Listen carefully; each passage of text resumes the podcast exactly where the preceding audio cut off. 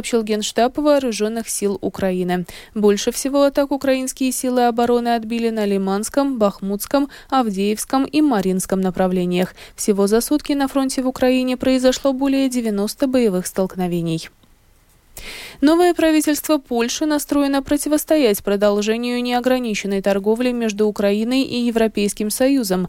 Министерство сельского хозяйства Польши считает, что на ряд украинских продуктов нужно восстановить квоты, чтобы крестьяне из граничащих с Украиной стран не страдали от, по мнению Польши, нечестной конкуренции. Продолжит заместитель министра сельского хозяйства Польши Михаил Каладжичак.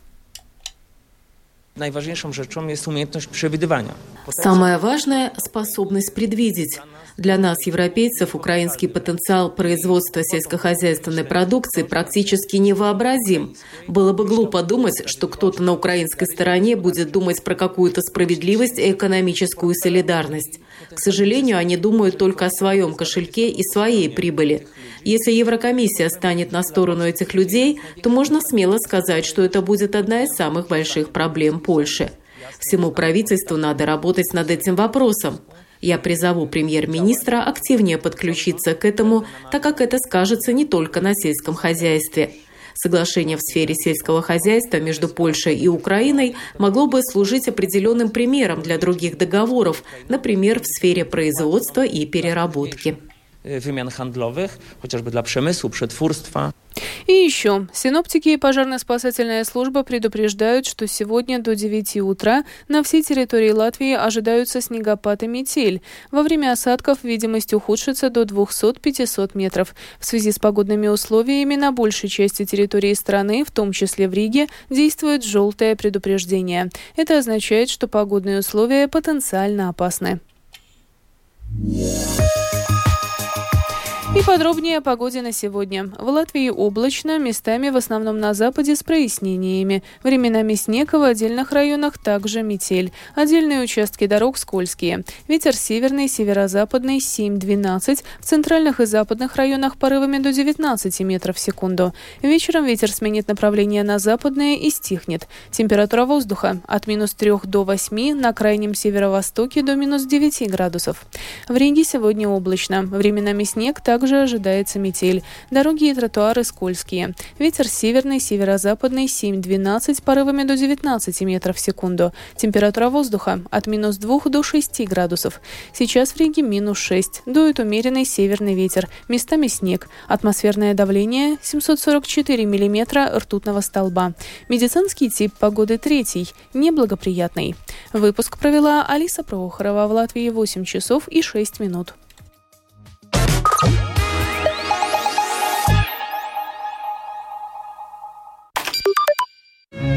Atceros, kad biju mazs, es nemanīju, ka es augu. Viss šķita pašsaprotami. Un tad reiz kāds cilvēks man uz ielas pateica: "Jūs." Man tas bija īsts šoks. Tagad esmu pieredzis. Pirmo reizi Latvijā pasaules mēroga režisors Dmitrijs Krimovs. Izrāde Peter Spence sindroms no pirmā februāra Nacionālajā teātrī.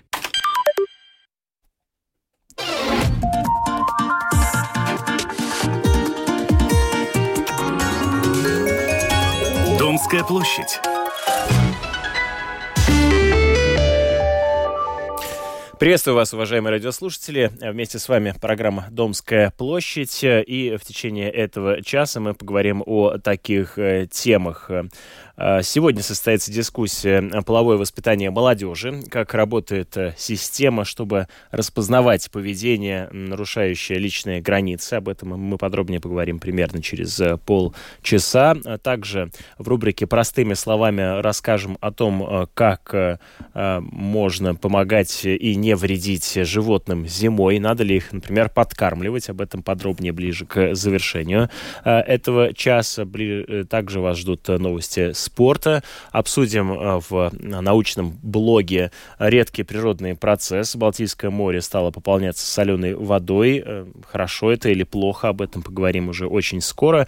Но начинаем этот час с обсуждения заседания Народно-хозяйственной комиссии, которое пройдет в Сейме. Там обсуждается вопрос, как поддерживают состояние дорог и тротуаров этой зимой и используют при этом соль. Вместе с нами на прямой связи член правления общества Пилса, это Цилвеки, Арманс Бауманис. Доброе, здравствуйте, слышите ли вы студию? Здравствуйте. Итак, расскажите, пожалуйста, какова позиция общественной организации «Город людям» по поводу использования соли на улицах нашего города для того, чтобы бороться с заснеженностью? Наша позиция очень простая. Надо убирать снег и солить как можно мельче. Например, в парках уже сейчас не солят, а на улицах соль даже не очень хорошая альтернатива, потому что она работает только около нуля. И когда около нуля, тогда ее можно использовать, но надо в первую очередь не солить, а убирать снег. Вы тоже, как и водители, и пешеходы, видите, что довольно часто не, не убирают снег, а солят. Это не, не хорошо, потому что тогда Не, ну, снег не, не, не пропадает, а появляется такая неизвестная масса снега, соль, и это очень нехорошо для обуви, не для э, животных, и она очень нехорошо даже для улиц, потому что одна из проблем, почему появляются ямы, это потому что мы солим дороги, и соль тоже один из факторов, который повышает повышение ям. И это очень-очень плохо, например, на мостах. Это очень-очень плохо даже на простых улицах. Ну вот вы упомянули, упомянули да. что это портит обувь, что это может навредить животным, это может, в частности, я так э, понимаю, и э, сказаться на самих, э, на самой инфраструктуре, на коммуникациях, да. А, да. Какие еще могут быть э, э, минусы использования соли для борьбы с... Ну, я ду- думаю, что не надо смотреть на минусы, надо смотреть, что мы будем делать работу хорошо. Например, в Риге хороший э, сигнал был, что в Риге будет централизованно э, убирать улицы, но мы видим, что с этим проблемы. И это тоже нехорошо, потому что надо в первую очередь убирать улицы. Это неэффективно э, делать это солью, это неэффективно делать это э, индивидуально, потому что это хор- довольно э, трудоемкий э, трудоемкая работа.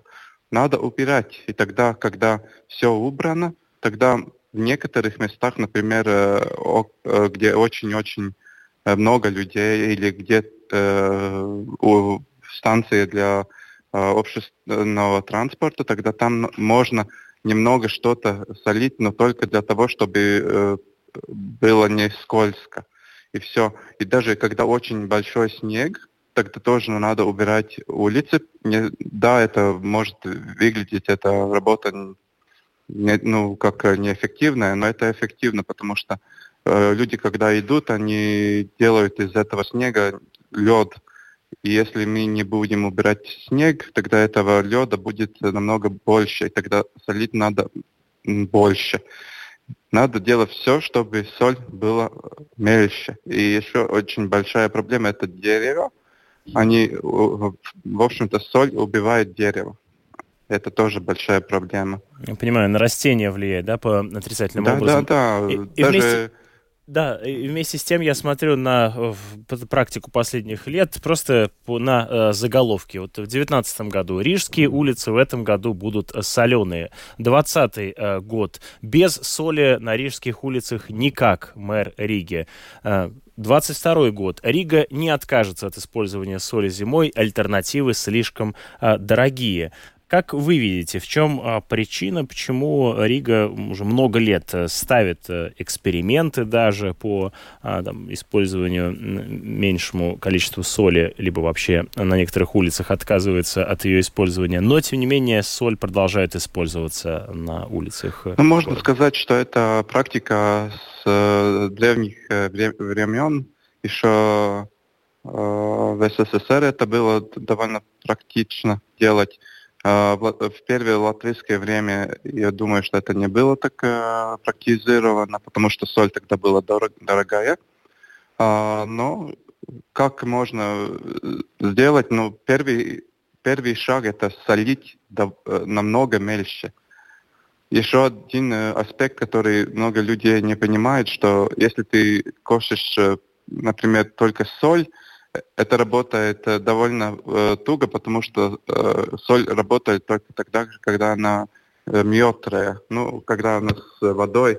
Э, если вы будете смотреть, тогда в, в иностранных э, местах, где солят, они солят э, вместе с водой этот, эту соль, чтобы она был, была намного эффективной. Но в первую очередь надо работать на то, чтобы мы солили намного-намного меньше. Это очень хорошо, что мы уже в парках не солим. Это надо придумать системе, как мы будем солить мельче или на улицах. Но Потому а... что, например, в Сигульде они только чистят улицы, и все, они не солят. Отчасти вы уже ответили на этот вопрос. Вот сейчас, да, повторили о том, что ну, главное убирать улицы. Но да, если да. помимо этого, могут ли быть какие-то еще альтернативы использования других? Да, есть там другие реагенты и так далее, но это все ни о чем. Если ты не убираешь улицу, все эти реагенты будут дороги, ну, не будут дешевыми, потому что они, что делают, они снег превращают в воду. А если снега будет много и реагент дорогой, тогда это все дорого. Надо убирать улицы. Это первое, что надо делать. Все, и надо в первую очередь их убирать. В Риге есть такая пирамида, где расположены, кто в улице самый важный. И один из самых важных – это человек. И, и тогда еще один очень важный фактор – это э, публичный транспорт. И если мы не будем убирать те улицы, где ходит э, сабедерский транспорт, тогда сабедерский транспорт будет в пробке. Это тоже очень плохо. Коротко вас прошу ответить, как в данном случае э, законодатели могут э, помочь в э, решении ситуации? Чего вы ждете? А, ну, например, они могут э, сказать, что если холоднее минус пять э, Цельсия, тогда солить нельзя. Это один, например, что можно делать. Э, они могут э, в законодательстве сказать, что э, нельзя использовать чистую соль, только вместе с, э, э, с мелтой или песок, и, да. Песок, да. Это, это одно место, но надо э, понимать, что это процесс. Чтобы изменить процесс, как мы чистим улицы, надо инвестировать в технологии. Это, в, например, в Риге сделано, но да, там иерархия не соблюдена. Они чистят дороги, но не чистят, э, где люди ходят. Это тоже большая проблема. Спасибо вам большое за э, комментарий. Да. Вместе с нами на прямой связи был Арманс Бауманис, член правления общества Пилса. Это Цилвеки. Напомню, что сегодня на заседании Сейма будет обсуждаться вопрос, как поддерживать состояние дорог и использование соли для, так сказать, поддержания состояния дорог в зимнее время.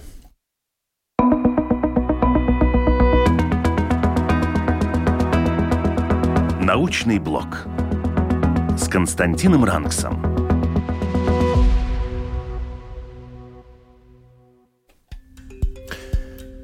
восемь часов и шестнадцать минут. Вместе с вами программа «Домская площадь».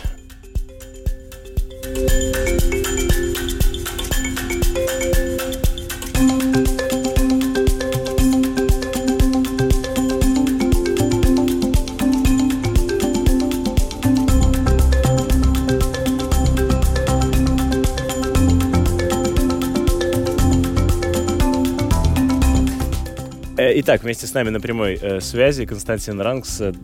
Слышите ли вы студию? Здравствуйте. Доброе утро.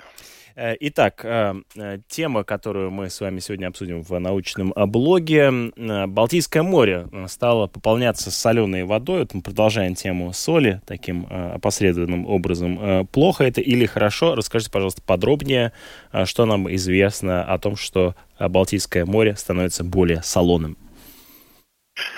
Ну, в принципе, надо сказать, что Балтийское море, по сути дела, это озеро, которое осталось от таяния ледника. И соединилось последний раз оно с мировым океаном совсем недавно, по геологическим меркам, всего семь тысяч лет тому назад. По этой причине наше Балтийское море слабо соленое. Ну, примерно в три раза менее соленое, чем, например, Северное море, которое является открытым морем, частью Атлантического океана. Но периодически, в связи с метеорологическими условиями, складывается интересная ситуация. Когда долго дует восточный ветер, тогда воды из Балтийского моря, они уходят в Северное море, пресноватые воды, а в свою очередь, после долговременных западных ветров, больше соленой и, кстати, богатой кислородом воды через датские проливы как раз втекает в наше Балтийское море. Оно становится более соленым и более богатым кислородом, что, конечно, очень хорошо для всех живущих в Балтийском море организмов. Так, и каким образом это скажется на, на флоре и фауне Балтийского моря? Ну, во всяком случае, жить тем, условно говоря, жить рыбам в Балтийском море будет гораздо лучше, потому что будет лучше обмен, газообмен, будет легче им дышать, больше кислорода. Вопрос, конечно, в том, что вот эти вот э, инъекции э, соленой и богатой кислородом воды Северного моря достаточно редкие. Последний раз, вот до нынешнего момента, такое было десять лет тому назад. Но э, сейчас возникает вопрос, а что будет в связи с изменениями климата? Есть два варианта. Если лето, например, у нас будет сухое, исток рек в Балтику, он, он очень большой, будет уменьшаться в связи с засухами, с испарением моря, тогда больше соленой воды будет приходить из океана, и наше море станет солонее и, кстати, более такое кислородонасыщенное. Обратный вариант, если будет очень много дождей, то тогда, кстати, морю будет дышать тяжелее. Ну, а обилие живности в море – это для нас очень хорошо, в том числе и на нашем утреннем столе.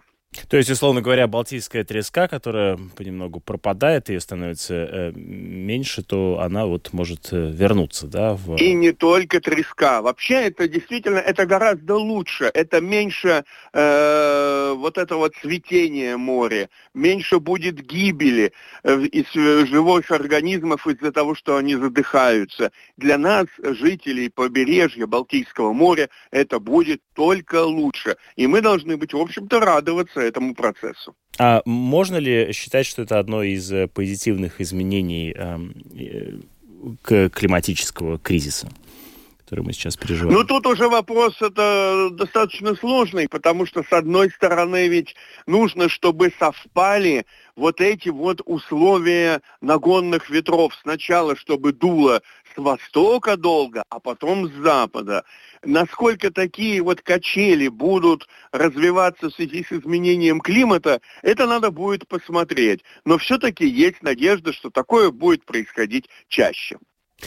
Спасибо вам большое за комментарий. Константин Ранкс был вместе с нами в научном блоге, который звучит по вторникам. Мы же переходим к новостям спорта.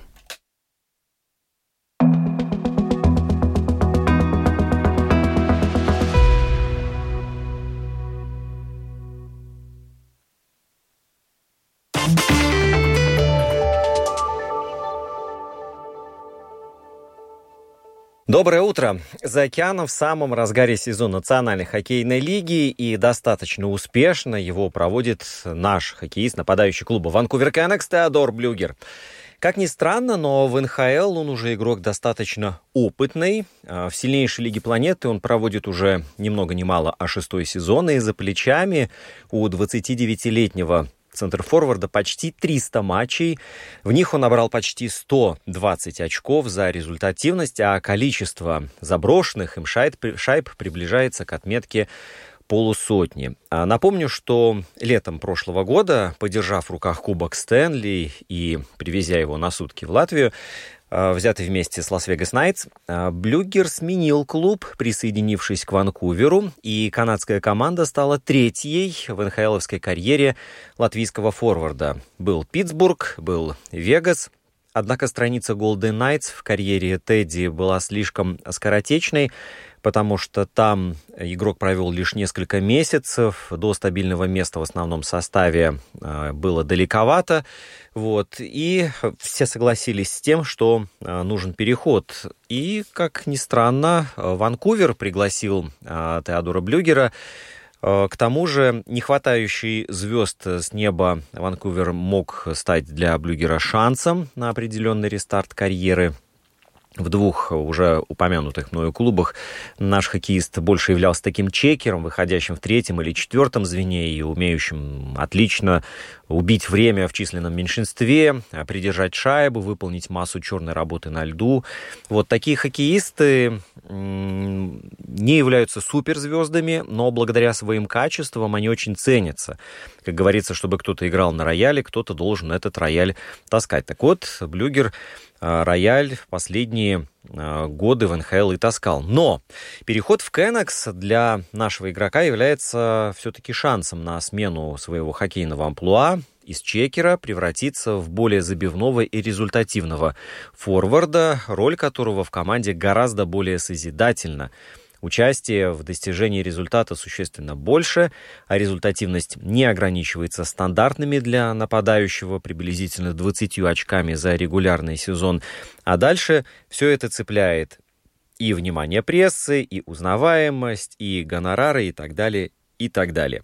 На данный момент мы имеем середину регулярного чемпионата. Ванкувер сыграл более сорок матчей. Блюгер старт сезона пропустил по причине травмы. Это меня беспокоило. Но на данный момент все выглядит очень прилично. двадцать семь игр э, сыграны. И результативность Блюгера на этом отрезке достаточно такая впечатляющая. семнадцать очков. И нападающий уже улучшил свой прошлогодний результат, которого он достиг в шестидесяти трёх играх за два клуба. Да?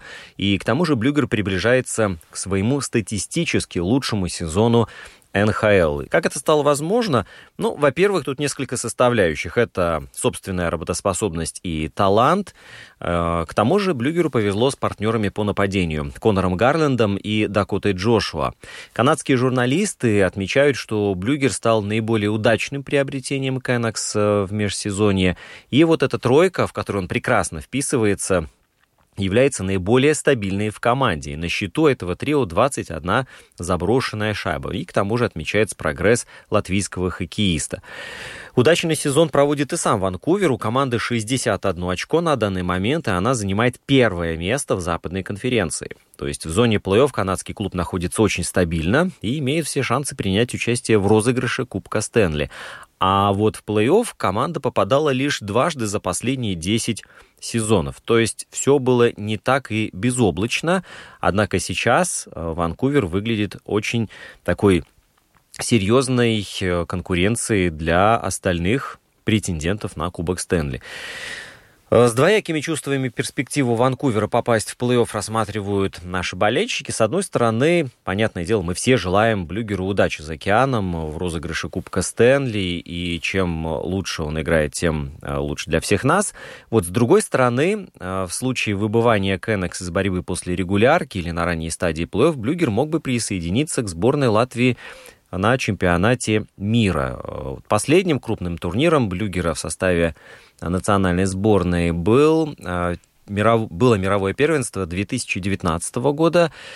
Впрочем, сборная – это все-таки немного другой рассказ, и на данный момент Блюгер проводит удачный сезон в составе клуба эн ха эл.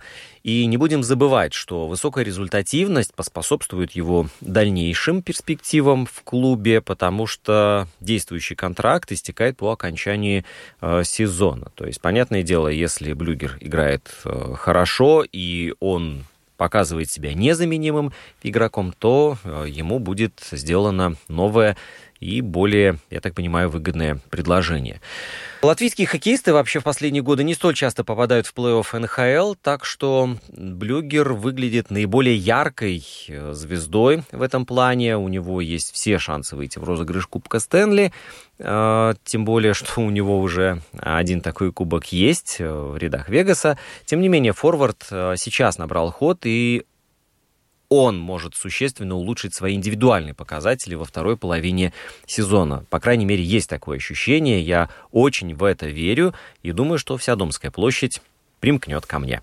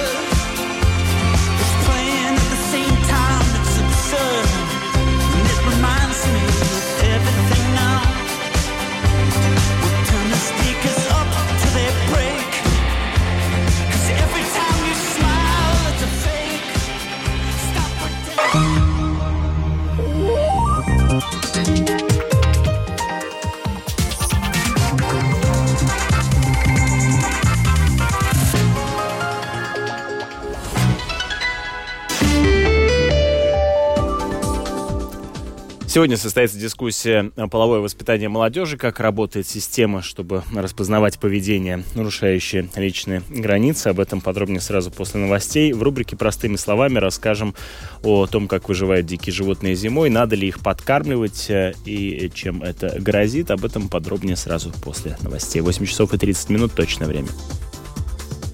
Латвийс радио четыре. Это ваше пространство и ваше время. В студии с новостями Алиса Прохорова. Доброе утро.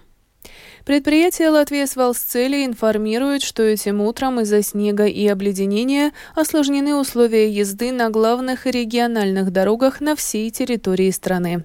Так, на главных дорогах проезд осложнен на Таллинском, Видземском, Валмирском, Даугавпилском, Бауском, Елговском, Лиепайском, Венспилском и Резекненском шоссе, на Рижской, Даугавпилской и Резекненской окружных дорогах, а также на участках Лиепая-Руцева, Гребнево-Резекне, Даугавпилс-Медуми и Тин. Уже Кокнесе. В свою очередь, на региональных дорогах движение осложнено по всей Латвии. Сегодня утром на дорогах страны работают почти сто шестьдесят единиц зимней техники.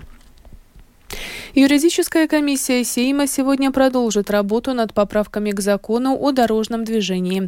Напомним, что на предыдущем заседании в декабре депутаты не поддержали идею о внесении в закон изменений, предполагающих временно лишать водительских прав за превышение разрешенной скорости движения более чем на тридцать километров в час. В настоящее время закон предусматривает наказание в виде лишения прав в случае превышения скорости на пятьдесят один - шестьдесят километров в час. Сегодня в Риге у моста в Вецмелгравис состоится памятное мероприятие, посвященное первому погибшему во время баррикад девяносто первого года Робертсу Мурниксу, шоферу Министерства сообщения. Он был застрелен сотрудниками ОМОНа в январе девяносто первого года. Неподалеку от Вецмелгравского моста в память о Роберте Мурниксе установлен Белый крест. Памятное мероприятие начнется в шестнадцать часов. Целями украинской армии остается удержание позиций и истощение российских сил. Об этом заявил командующий сухопутными войсками Украины Александр Сырский. По его словам, украинские войска перешли к активной обороне. Также, как указал Сырский, российские войска наступают по нескольким направлениям вдоль Восточного фронта, стремясь установить полный контроль над Донбассом, несмотря на большие потери в людях и технике. Французская радикальная левая партия подала в суд на правопопулистское национальное объединение Марин Ле Пен, обвиняя ту в тайных связях с иностранной державой и передаче информации иностранной державе. Об этом сообщило агентство «Франс Пресс». Под иностранной державой имеется в виду Россия. Французские леворадикалы опираются при этом на ряд журналистских расследований. Корпус стражей исламской революции Ирана заявил, что нанес удары баллистическими ракетами по нескольким целям в Ираке и Сирии, в том числе, по утверждениям иранских сил, нападению подвергся израильский шпионский центр около столицы Курдского автономного региона в Ираке, города Эрбиль, а также цели в Сирии, связанные с группировкой «Исламское государство». Министр обороны США Ллойд Остин сообщил, что пока работает дистанционно из дома из-за своего состояния здоровья и стремится как можно быстрее вернуться к работе в обычном режиме. Напомним, что в понедельник главу Пентагона выписали из больницы после двух недель лечения осложнений, возникших после операции из-за рака простаты. Дальнейшие прогнозы для Остина положительные. В ведомстве сообщили, что врачи рекомендовали Остину первое время работать удаленно.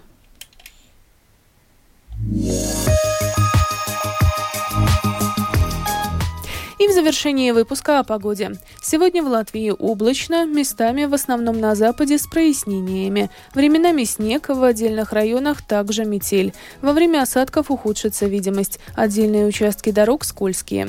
Ветер северный, северо-западный. семь-двенадцать, в центральных и западных районах порывами до девятнадцати метров в секунду.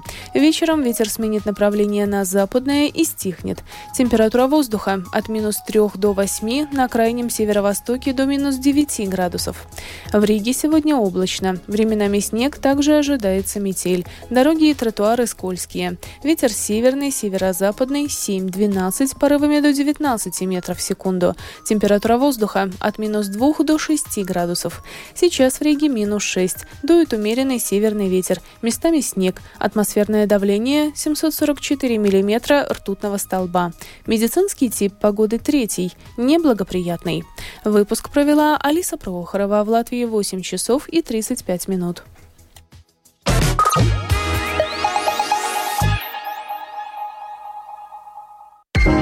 Домская площадь. Приветствую вас, уважаемые радиослушатели. Программа «Домская площадь» продолжает звучать в эфире Латвийского радио четыре. В обществе сложилось представление о том, что в сфере сексуального репродуктивного здоровья молодежи и детей все происходит. О том, что происходит, в частности, воспитательные лекции в школах. Но так ли это на самом деле? Насколько подготовлены учителя, тренеры, воспитатели? Способны ли они распознать здоровое, соответствующее возрасту сексуальное поведение от трансгрессивного по отношению к другим молодым людям? Есть ли у тех, кто работает с детьми и молодежью, единое понимание, понятная система, позволяющая различать нормальное и нарушающее границы поведения, алгоритмы реагирования, действия, которым нужно руководствоваться? Вот эти вопросы легли в основу дискуссии, которая сегодня состоится. В... Будет она посвящена как раз тему, теме половому, полового воспитания молодежи, как работает система, чтобы распознавать поведение, нарушающее личное границы. Вместе с нами на прямой связи руководительница общества Папардес Зец Ивета Келла. Здравствуйте, слышите ли вы студию? Доброе утро. Итак, э, ну вот кажется, ответ на многие из этих вопросов нет, делается недостаточно. Но при этом расскажите, пожалуйста, на данный момент, какова ситуация? Я правильно понимаю, что в компетентностном подходе, вот, новом содержании образования, ну, как такового этого, сексуального воспитания, полового воспитания не происходит, но оно, те или иные вопросы, они включены в различные предметы, и то есть в зависимости от готовности конкретного педагога они обсуждаются, либо нет. Так? Да, вы правильно, правильно поняли вопрос. Это так, да, вопросы включены в разные предметы.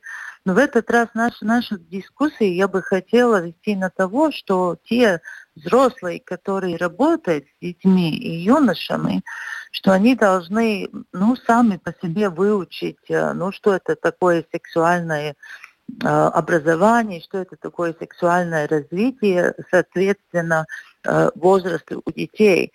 Это значит, что вот каждый как, как может, как знает, изучает эту, ну, я думаю, ну, особенно сегодня, довольно сложную тему. И почему это тревожит меня как руководителя организации? Потому что очень часто, если у нас происходят курсы или с учителями, или даже с тренерами, да, выяснится, что ситуации, где молодые люди, ну, может быть, они сами не, не осознают, но они как будто, это есть поведение не сразу криминальное, но поведение такое, которое нуждается нашей, ну, помощи, чтобы молодые люди поняли, что таким образом наше поведение, вот, ну, как это будет, паркапробежь, да? Да, но нарушает границы, личные границы. Нарушает человека. Границы. Ну, это так, ну, наверное, теоретически трудно понять. Но я, я могу дать пример. Вот, ну, скажем, в школе просто двое целуются. Ну, не просто так на щеку, ну, так очень крепко и очень так близко. Это происходит, где есть коридоры, например. Вот такое поведение. Например, это что? Это мы разрешаем в школе, в коридоре или не разрешаем? Как мы до- должны действовать? Когда я говорю с учителями, они обычно говорят, ну, мы не знаем, как действовать, ну, тогда мы, мы ходим мимо. Ну, как будто, ну, не знаем, что делать, да? Или если есть у нас э, э, общежитие, где живут, ну, всякие профессиональные, технические школы, ученики или юноши. Там тоже есть диванчик, там сидят, и там очень мило себя ведут молодые люди. А учителя спрашивают, ну, как нам действовать? Ну, как будто мы неловко себя чувствуем, но не знаем, что делать, как правильно действовать. То есть, а как образом... возможно действовать в этой ситуации? На ваш взгляд? Ну, в этой ситуации у нас есть такая методика, которую эстонцы используют уже два года в Бельгии, Нидерландии, где есть конкретные критерии, по которым мы рассуждаем, это добровольно они там сидят, скажем, эти отношения есть добровольные, без, без никакой силы. И поэтому э, мы тогда говорим с молодыми людьми, и говорим с ними, что вот такое действие, это не публичное.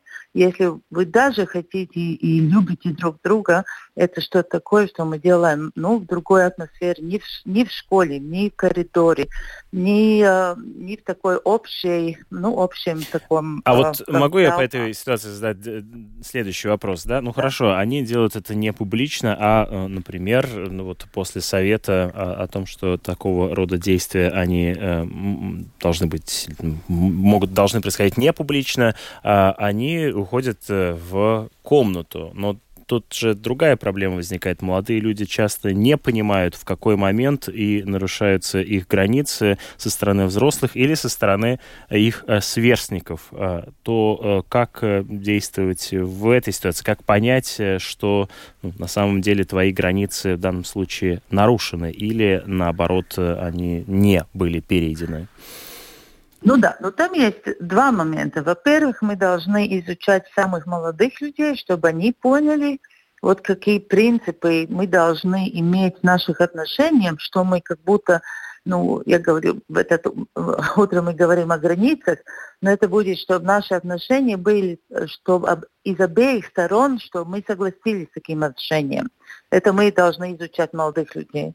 А если мы знаем, видим такие ситуации, или кто-то нам подсказал, что есть такие ситуации, тогда опять мы можем вмешиваться. И, и если у нас есть не только наше эмоциональное отношение, но конкретные критерии, по которым мы можем рассуждать эти отношения молодых людей, тогда наше действие не будет эмоциональное, будет более развешенное и пойдут в пользу этих молодых людей. Как, так, какой, субъектности, какой субъектности на данный момент вообще обладают подростки? Разумеется, они интересуются вопросами секса, вместе с тем, а что, какую роль они занимают в этой всей системе? Ну да, какой субъектностью они обладают? Да. Ну, дети и подростки, они же те, которые нам показывают то, что они изучали по этой сфере, то есть по сексуальному образованию, репродуктивному образованию. И в основном очень многие подростки и даже дети изучают это где? В интернете. И это есть... Там они получают уроки, или они, они там смотрят, как действовать. Иногда в садике есть дети, которые приходят и, и с другими детьми выиграют как будто сексуальный акт. В этот момент сейчас э, и воспитатели, и родители как будто в тупике. Они же не знают, как действовать, чтобы ну, правильно действовать, чтобы ну, не, не нарушать какие-то границы и отношения между родителями и воспитателями. И такие случаи бывают очень многие. Мы читаем только тогда, когда уже криминальная какая-то ответственность. Недавно очень много мы читаем. Но те случаи, когда происходит такой... Перешаг... Ну, перешагается граница, об этом же мы не знаем, не читаем. Если не имеется система, тогда это все так происходит, происходит, происходит, и граница может, ну, как сказать... Нарушаться, сдвигаться, ну, я понимаю, да. да а какие да, вы да. видите пути решения, улучшения ситуации?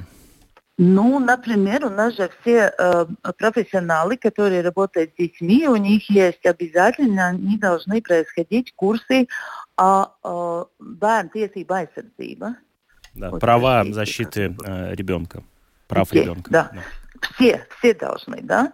Если там, например, включить хоть немножко тему сексуальности или вот этой границы развития, да, как, как, э, как действовать с такими ситуациями, тогда хотя бы немножко у нас, во-первых, была, был один бы язык, как мы эти ситуации понимаем, воспринимаем и как мы действуем. А сейчас у нас получается, ну как, как понимаю, как знаю, так действую. Да, ну вот в завершении нашего разговора, для того, чтобы не было, так сказать, многозначности, в, ну, наши с вами слова не были поняты превратно, я ведь правильно понимаю, что когда мы говорим о, о половом воспитании, мы говорим не столько о, собственно, разговорах о сексе, сколько именно непосредственно о, о том, чтобы молодые люди осознавали границы своего тела, получали грамотность в, в отношении того, как за собственным телом следить, и таким образом предотвращались ситуации сексуализированного насилия. Абсолютно правильно. Да. да, абсолютно. Во-первых, это понимание о теле, во-вторых, это понимание об отношениях, и во-третьих, мы говорим, чтобы была, ну, дрошейба, чтобы дети росли в таком... Безопасности, да. да. Угу. Спасибо вам большое за комментарии. Руководительница общества Папардес Зец была вместе с нами на прямой связи. Напомню, что сегодня состоится дискуссия, за ней можно следить. В частности, на сайте Папардес Зец есть ссылка на YouTube-канал, где будет трансляция этой дискуссии сегодня проходить. Она начинается в одиннадцать часов. Мы переходим к другим темам.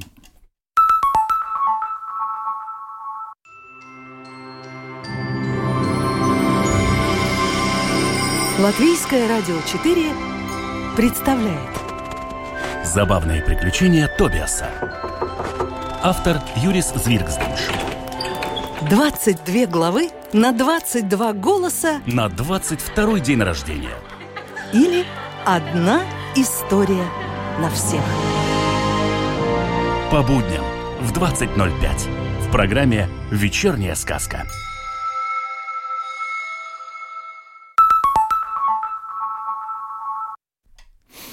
В рубрике «Простыми словами» сегодня в рамках Домской площади мы поговорим о том, как помогать и при этом не вредить диким животным, зверям и птицам в зимний период. Понятно, что люди, в частности, переживают за диких зверей и птиц, которые зимой, понятно, что тоже переживают э, трескучие морозы. Надо ли им помогать, э, особенно если они приближаются к жилищам людей? Э, мы об этом прямо сейчас поговорим вместе с моей коллегой Юлией Петрик, вместе со мной в этой э, студии. Э, приветствую. Доброе утро, Арман. Э, итак, э, надо ли помогать зимой диким животным? Об этом мы и поговорим. Да. Начнем с птиц, потому что эта ситуация самая распространенная. Обычно люди спорят, надо или нет их подкармливать. Но вот сейчас, январь-февраль, для птиц самое тяжелое время. И кому определенно нужно помогать, то это маленьким птичкам. Им действительно очень трудно самостоятельно найти корм зимой. И многие, к сожалению, в этой связи погибают именно не из-за температуры, а именно из-за того, что нет энергетической подпитки, нет корма. Если же вы все-таки решили кормить птицы зимой, то надо соблюдать некоторые правила кормления. О них нам рассказал представитель Рижского зоопарка Марис Лиелкалнс. Ну, помочь им э, в трудное время это можно делать, но подходящим кормом. И, э, во-первых, надо соблюдать очень простое правило. Если придумал, что буду кормить, то тогда надо это делать каждый день до наступления теплоты. То есть надо каждый день. Хоть на улице там минус двадцать, минус двадцать пять, надо быть корму в этой кормушке положено, чтобы эта птица знала, что там есть. То есть принцип маленького принца, да? Ты несешь ответственность за того, кого того, приручил. Кого приручил, да, действительно. И кормить желательно, конечно же, не хлебом, это мы все, все уже знаем, а специальным кормом для птичек. Но это могут быть различные семена. Это может быть сало, но только не соленое. Это также могут быть всевозможные плоды ягод. Ну, эта информация есть в интернете, можно подробно посмотреть, что маленькие птицы едят. По поводу больших птиц, надо ли их кормить? Тоже по желанию, конечно же, и им сейчас не так-то просто найти корм. Здесь могут быть, конечно, противники, но, тем не менее, если вы считаете нужным, что больших птиц тоже нужно кормить, кормите и, опять же, посмотрите, чем питаются те или иные виды птиц, потому что даже большие птицы привыкают к человеческой помощи и потом ее ждут. Ну вот э, в э, регионах, в районах, которые прилегают к э, Даугаве, там часто собираются лебеди, да, вот, например, на променаде э, в э, Кенгараксе, там очень большое количество бывает лебедей. Э, э, надо ли кормить лебедей? Если говорить о лебедях, то специалисты э, подчеркивают, что мы, в принципе, вообще неправильно делаем, что их кормим. Лебеди, птицы перелетные, когда наступают холода или мороз, льдом сковывает водоемы, тогда лебеди должны лететь туда, где есть вода. Об этом также рассказал нам Марис Лиелкалнс. Ну, скажем так, если и в Латвии по территории, тогда они с восточной части направляются на незамерзающие водоемы в сторону Риги, в сторону Лиепаи и так далее. И тогда, когда грянет большой холод, тогда они без проблем несколько сотен километров могут улететь на юг, на более южные. Там открыты водоемы. И дело в том, что они питаются этими водорослями в нормальном деле. И если не могут доставать, тогда Да, они должны улетать. А так как люди подкармливают этих э, птиц, именно лебедей, так э, они э, ну, подумали, что вот э, если сейчас нас кормят, мы можем никуда не улететь. Водоем покрывается льдом, но мы не будем никуда улететь, потому что люди будут кормить. Так они доверяют. Но бывает, что в мороз и люди не выходят на улицу, а лебедь ждет и не понимает, почему его не покормили. У него тоже стресс, и он может даже ко льду примерзнуть. Это известно, есть такие случаи. И тогда люди начинают звонить уже спасателям.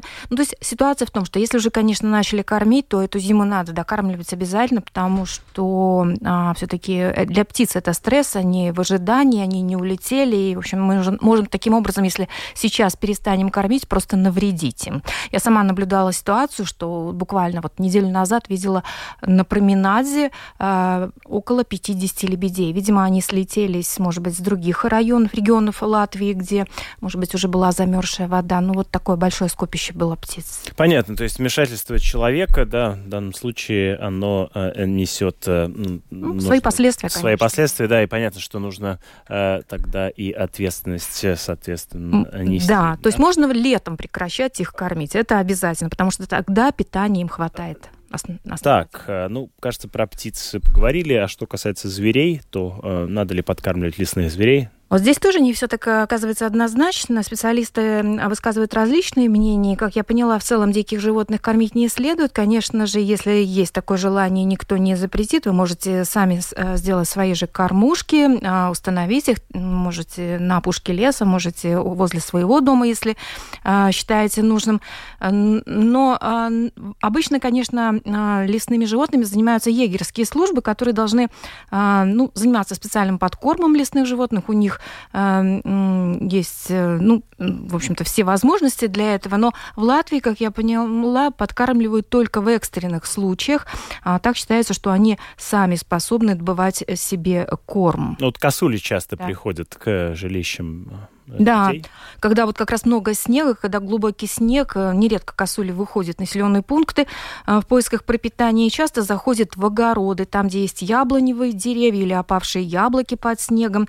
Ну вот об этом нам, кстати, рассказал Марис Лиелкалнс, как вот они добывают свой корм.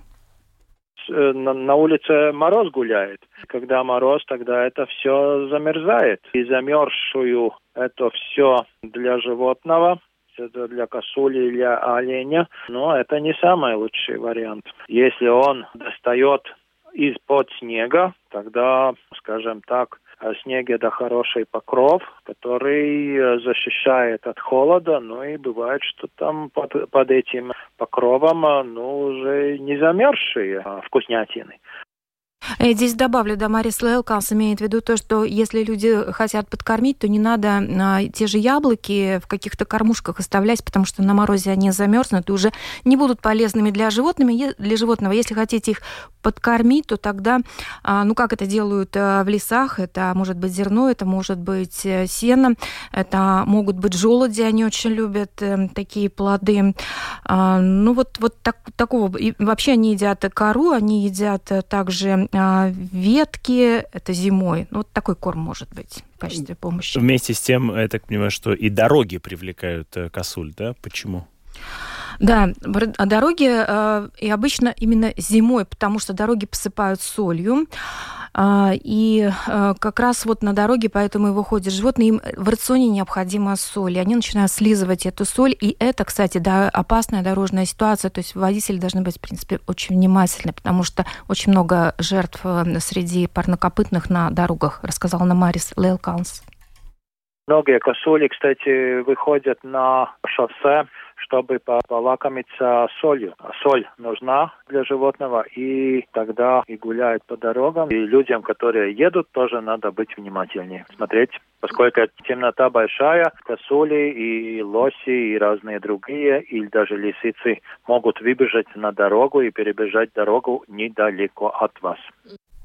Но если видим на дороге сбитое животное, нужно сообщать в ответственные службы, ну, прежде всего на предприятие «Латвия Свалсмежи». Так, э, лисы тоже часто. Лисы. Оказывается. Лисы теперь нередко в городской черте уже завсегдаты, они там даже обитают частенько. Они обычно осторожные людям на глаза не попадаются. Но бывают, бывают молодые особи, которые заходят прямо во дворы, чтобы там, может быть, покормиться кошачьим кормом. Случаи бывают, конечно, и такие. Вопрос, надо, надо ли кормить лис. Например, в сельской местности лис специально кормить все же не надо. Лису кормежка можно приручить, рассказал нам Марис. Если вы хотите, чтобы лисица жила у вас дома, и если у вас есть, скажем, курицы, тогда это очень хороший вариант. Сами понимаете иронию. Потому никакого корма там для лисиц, ну, не надо ставить. Если там э, вы кормите своих домашних питомцев, и если там, ну, есть возможность, что лисицы будут гулять, тогда надо кормить до такой степени, что они все съедают, домашние питомцы, или тогда кормить внутри. Да, ну и э, еще поговорим об одном звере, который стал тоже э, часто заходить э, к людям, это медведь. В прошлом году замечено было примерно семьдесят-восемьдесят особей в Латвии. Ну и кормить его, понятно, не надо. Но у них вообще по правилам сейчас зимняя спячка, если только не разбудят медведя. Вот что рассказал Марис Лиелкалнс. Сейчас они, по идее, не должны гулять.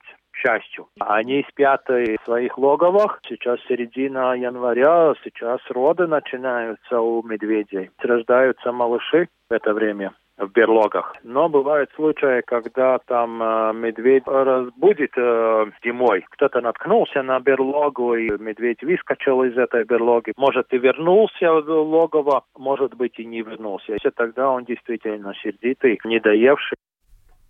Ну и понятно, что с разбуженным медведем шутки плохи, плохи, надо быть очень осторожным, тогда уже надо звонить в определенные службы ответственные, чтобы а, приняли меры.